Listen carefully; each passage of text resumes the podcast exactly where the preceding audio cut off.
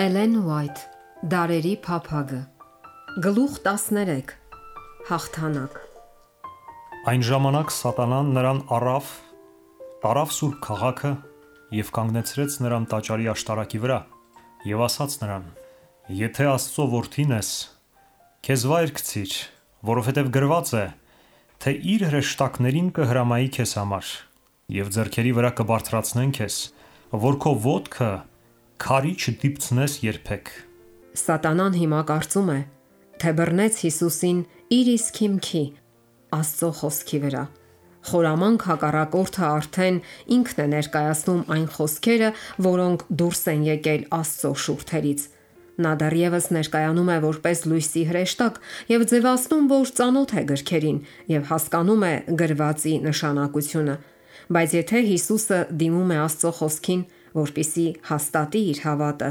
ապա փորձիչը օգտագործում է այն իր խափեությունը քողարկելու համար։ Նա հավաստիացնում է, որ միայն փորձում էր Հիսուսի հավատարմությունը, եւ հիմա, ողջունելով նրա տոկունությունը, Սատանան դրթում է նրան մեկ անգամ եւս ապացուցելու իր հավատը։ Բայց փորձությունը դարձյալ կասկած է ներշնչում. Եթե Աստծո որդին ես, Քրիստոսի փորձությունը հենց այդ եթեին պատասխանելու մեջ էր, բայց նա մազաչափ անգամ չզիջեց կասկածանքին։ Նա չեր վտանգի իր կյանքը, որպեսի ինչ որ բան ապացուցեր սատանային։ Փորձիչը մտածեց առավելության հասնել, գրոհելով նրա մարդկային բնության վրա եւ դրթելով նրան ինքնավստահության։ Ու թեև սատանան կարող է դրթել մեզ մեղք գործել, բայց ստիպել, որ մեղանչենք, նա երբեք չի կարող։ Նա ասաց Հիսուսին. Քեզ վայր գցիր,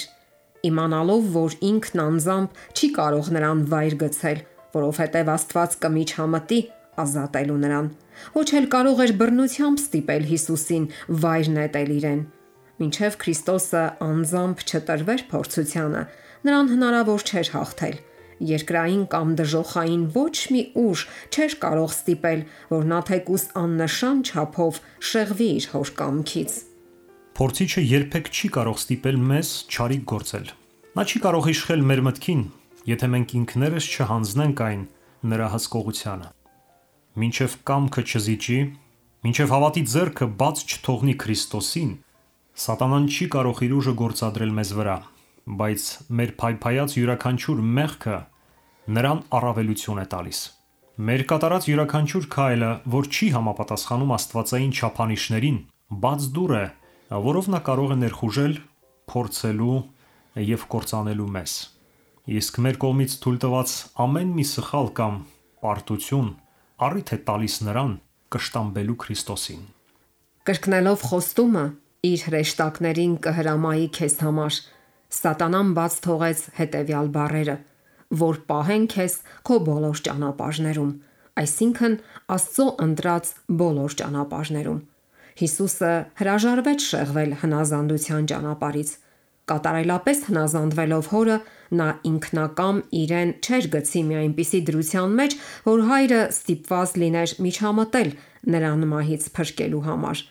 Նա չէր շտապեցնի նախախնամությանը, օգնության հասնելու իրեն, քանի որ այդпիսով չէր կարողանա հավատի հնազանդության օրինակ ցույց տալ մարդուն։ Հիսուսը պատասխանեց սատանային. Դարձյալ գրված է. թե մի փորձիր Տիրոջը քո Աստծուն Սրանք Մովսեսի խոսքերն էին, ուղված Իսրայելի որդիներին, երբ նրանք ծարավ էին անապատում եւ պահանջում էին Մովսեսից ջուր տալ իրենց, ասելով. Արդյոք Եհովան մեր մեջ է թե ոչ։ Աստված մեծ հրաշքներ էր գործել նրանց համար, բայց նրանք այնուամենայնիվ նեղության մեջ կասկածեցին նրա ներկայությանը եւ պահանջեցին ապացուցել,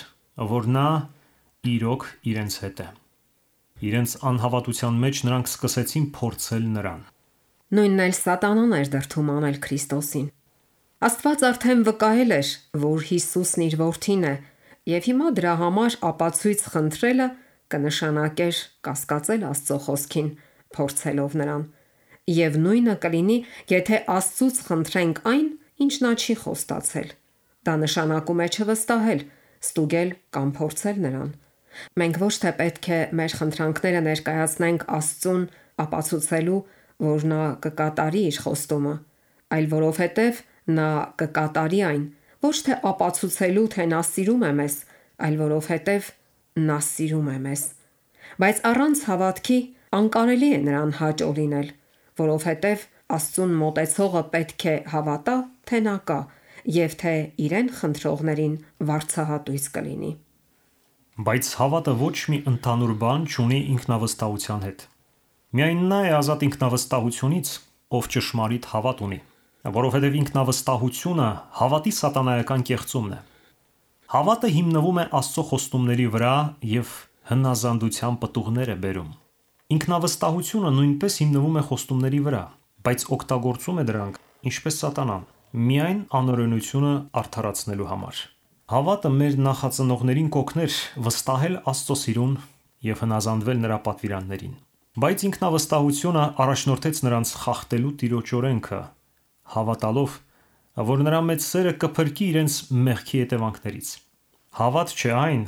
ինչը պահանջում է երկնքի բարեհաճությունը, առանց կատարելու այն պայմանները, որոնց հիման վրա ներում է շնորհվում։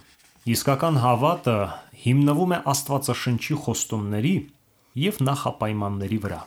Հաճախ, երբ սատանան ի վիճակի չի լինում կասկածանք հարուցելու, նրան այնուամենայնիվ հաջողվում է դրդել մեզ ինքնավստահության։ Նա գիտի, որ եթե կարողանա ստիպել մեզ առանց անհրաժեշտության ինքնակամ ընկնել փորձության մեջ, ապա հաղթանակն իրենն է։ Աստված կպահպանի բոլոր նրանց, ովքեր քայլում են հնազանդության արահետով, սակայն շեղվել դրանից նշանակում է հանդգնել մուտք գործել սատանայի տիրությունը։ Այնտեղ արդեն մենք անշուշտ անկում կապրենք։ Փրկիչը ատվիրել է մեզ. «Արթուն կացեք եւ աղոթք արեք, որ փորձության մեջ չընկնեք»։ Մտորումներն ու աղոթքները կարգել են մեզ հոժարակամ վտանգի մեջ ընկնել և այդպիսով կխուսափենք շատ պարտություններից։ Սակայն փորձության մեջ հայտնվելիս չպետք է կորցնենք արիությունը։ Հաճախ, երբ փորձանքի մեջ ենք ընկնում, սկսում ենք կասկածել, թե Աստծո Հոգի՞ն է առաջնորդել մեզ։ Բայց չէ՞ որ հենց Հոգին էր, որ Հիսուսին անապատ տարավ սատանայից փորձվելու։ Մեզ փորձության տանելով Աստված մեր բարին է կամենում։ Հիսուսը չէր չարաշահում Աստծո խոստումները, հոժարակամ ընկնելով փորձության մեջ, բայց չէր էլ հուսալքվում, երբ այնուամենայնիվ փորձությունը գալիս էր։ Այդպես պիտի վարվենք նաև մենք։ Բայց Աստված հավատարիմ է, որ չի թողնի ձեզ ձեր կարողությունից վեր փորձվելու, այլ փորձության հետ ելքն էլ կպատրաստի, որ կարողանաք համբերել։ Նա ասում է. «Պատարակիր Աստծուն գոհություն եւ վճարիր Բարձրյալին քո ուխտերը եւ կանչիր ինձ նեղության օրում, եւ ես կազատեմ քեզ, եւ դու կփառաբանես ինձ»։ Հիսուսը հաղթահարեց նաև երկրորդ փորձությունը։ Այժմ սատանան բացահայտում է իր իսկական պատկերը։ Բայց նա չի հայտնվում որպես մի զազրելի հրեշ՝ կճռակներով և չղջիկի թևերով։ Նա մի հզոր հրեշտակ է, թեկուզ և ընկած։ Նա իրեն խռովության առաջնորդ է համարում և այս աշխարհի աստվածը։ Հանելով Հիսուսին մի բարձր լեռան գագաթը, սատանան ցույց է տալիս նրան աշխարհի բոլոր թագավորությունները իրենց ամբողջ փառքով։ Արևի շողերը լուսավորում էին քաղաքները։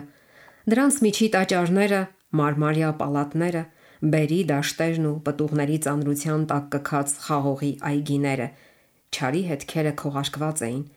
Հիսուսի աչքերը, որ քիչ առաջ միայն խավար եւ դատարկություն էին տեսնում, այժմ դիտում էին բարգավաճման ու գեղեցկության մի անգերազանցելի տեսարան։ Այդ պահին լսվում է փորձչի ձայնը. Այս բոլոր իշխանությունը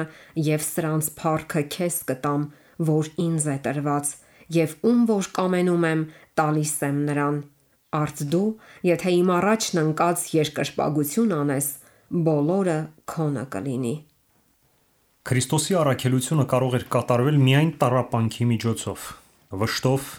զրկանքներով եւ պայքարով լի մի դժվարին կյանք էր սպասվում նրան։ Նա պիտի կրեր ամբողջ աշխարհի մեղքը եւ մեռներ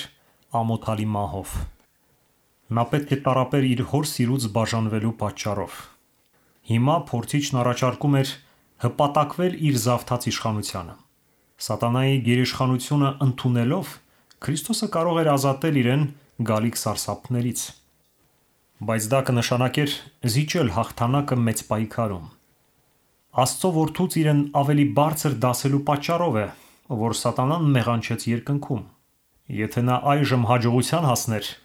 դա ապստամբության հաղթանակը կլիներ։ Երբ սատանան ասաց Քրիստոսին, թե աշխարհի թակավորությունն ու փառքը ինձ է տրված եւ ում որ կամենում եմ, տալիս եմ նրան, նա իրավացի էր միայն մասամբ եւ դա հայտարարեց իր կեղծ նպատակին հասնելու համար։ Սատանայի տիրապետությունը զավթված էր Ադամից, բայց Ադամը արարչի տեղապահն էր։ Նրա իշխանությունը անկախ չէր։ Երկիրը Աստծունն էր, իսկ նա ամեն ինչ հանձնել էր իր որդուն։ Ադամը պետք է թակավորեր Քրիստոսի գերակայության տակ։ Երբ Ադամը իր իշխանությունը հանձնեց սատանային, Քրիստոսը դեռևս մնում էր որպես օրինավոր թակավոր։ Ահա թե ինչ էր ասել Տերը Նաբուգոդոնոսոր թակավորին. Բարձրյալն է տիրում մարդկանց թակավորության վրա եւ ում որ ուզում է տալիս է այն։ Սատանան կարող է գործադրել իր ապօրինի իշխանությունը միայն Աստծո թույլ տվությամբ։ Երբ փորձիչը Քրիստոսին առաջարկեց աշխարհի թակավորությունը ու փառքը, նա ենթադրում էր, որ Քրիստոսը կհամաձայնի դառնալ երկրի իրական թակավորը եւ կընթարկվի իր իշխանությանը։ Դա կլիներ այն արքայությունը, որի մասին երազում էին հрьяաները։ Նրանք այս աշխարհի թակավորությունն էին փափագում։ Եթե Քրիստոսը համաձայներ առաջարկել նրանց այսպիսի մի թակավորություն, նրանք ուրախությամբ կընդունեին իրեն։ Բայց այն իր վրա էր կրում մեղքի անեծքը իր բերած բոլոր վշտերով։ Քրիստոսը ասաց փորձչին. «Դեն գնա սատանա, որովհետև գրված է. թե քո Տեր Աստծուն պիտի երկրպագություն անես եւ միայն նրան պաշտես»։ Նա ով ապստամբել էր երկնքում, հիմա այս աշխարհի թակավորություններն էր առաջարկում Քրիստոսին որպես կաշառք, բայց նրան հնարավոր չէր կաշառել։ Նա եկել էր հիմնելու արդարության թակավորություն եւ չէր հրաժարվի իր նպատակից։ Նույն գայթակղությամբ սատանան մոտենում է նաև մարդկանց եւ այստեղ նա ավելի մեծ հաջողության է հասնում, քան Քրիստոսի դեպքում։ Մարդկանց նա առաջարկում է այս աշխարհի թակավորությունը այն պայմանով, որ ճանաչեն իր գերազանցությունը։ Նա նրանցից պահանջում է զոհաբերել իրենց ազնվությունը, արհամարել խիղճը, անznատուր լինել եսասիրությանը։ Քրիստոսը նրանց պատվիրում է նախ փնտրել Աստծո արքայությունը եւ նրա արդարությունը։ Իսկ սատանան քայլում է նրանց կողքով եւ ասում. Ինչպիսին էլ որ լինի ճշմարտությունը հավիտենական կյանքի վերաբերյալ, այս աշխարհում հաջողության հասնելու համար դուք պետք է ծառայեք ինձ։ Ձեր բարեկեցությունը իմ ձեռքերում է։ Ես ձեզ կարող եմ տալ հարստություն, հաճույքներ, պատիվ ու երջանկություն։ Լսեք իմ խորհուրդը. Թույլ մի տվեք ձեզ տարվելու ազնվության եւ ինքնազոհության տարօրինակ գաղափարներով։ Ես ճանապարհ կհարթեմ ձեր առջև։ Եվ այդպես խապվում են հազարավորները։ Նրանք համաձայնում են ապրել իրենց եսին ծառայելու համար, եւ սատանան գոհ է։ Մինչ նա հրապուրում է նրանց աշխարհիկ իշխանության հույսերով, ինքն իշխանություն է ձեռք բերում հոգու վրա, բայց նա առաջարկում է նրանց այն, ինչ իրեն չի պատկանում եւ շուտով պետք է խլվի իրենից։ Ի պատասխան նախապեյությամբ համոզում է նրանց հրաժարվել Աստծո որդիների ժառանգը լինելու իրենց իրավունքից։ Սատանան կասկածի տակ էր առել այն, որ Հիսուսը Աստծո որդին է,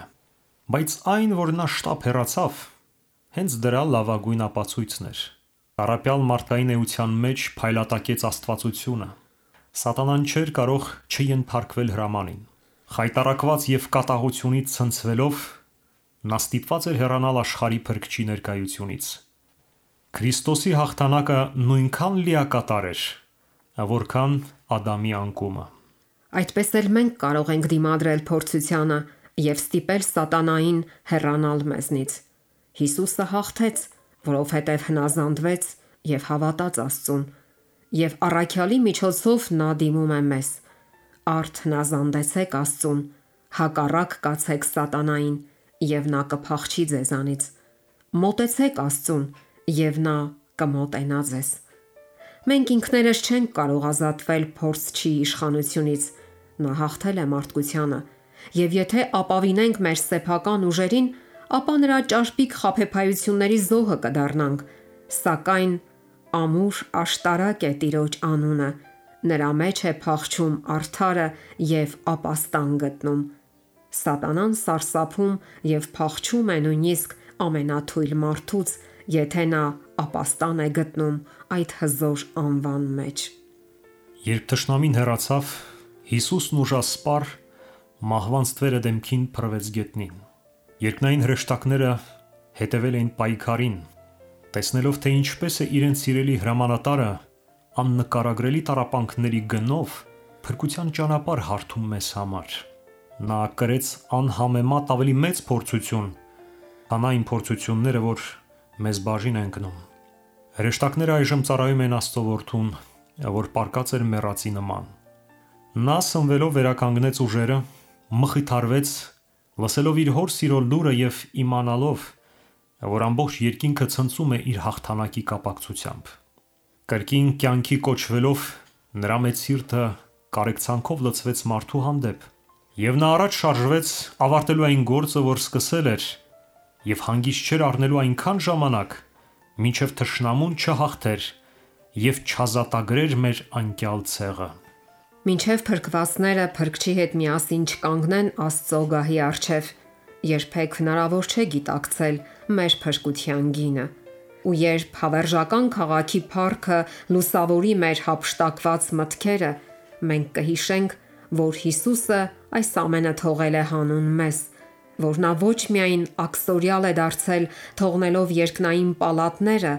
այլ հանուն մեզ ռիսկի է դիմել ձախողվելու եւ հավիտենապես կորչելու։ Եվ այն ժամանակ նրա ոտքերի առջև կդնենք մեր պսակները եւ ցնծագին կերքենք։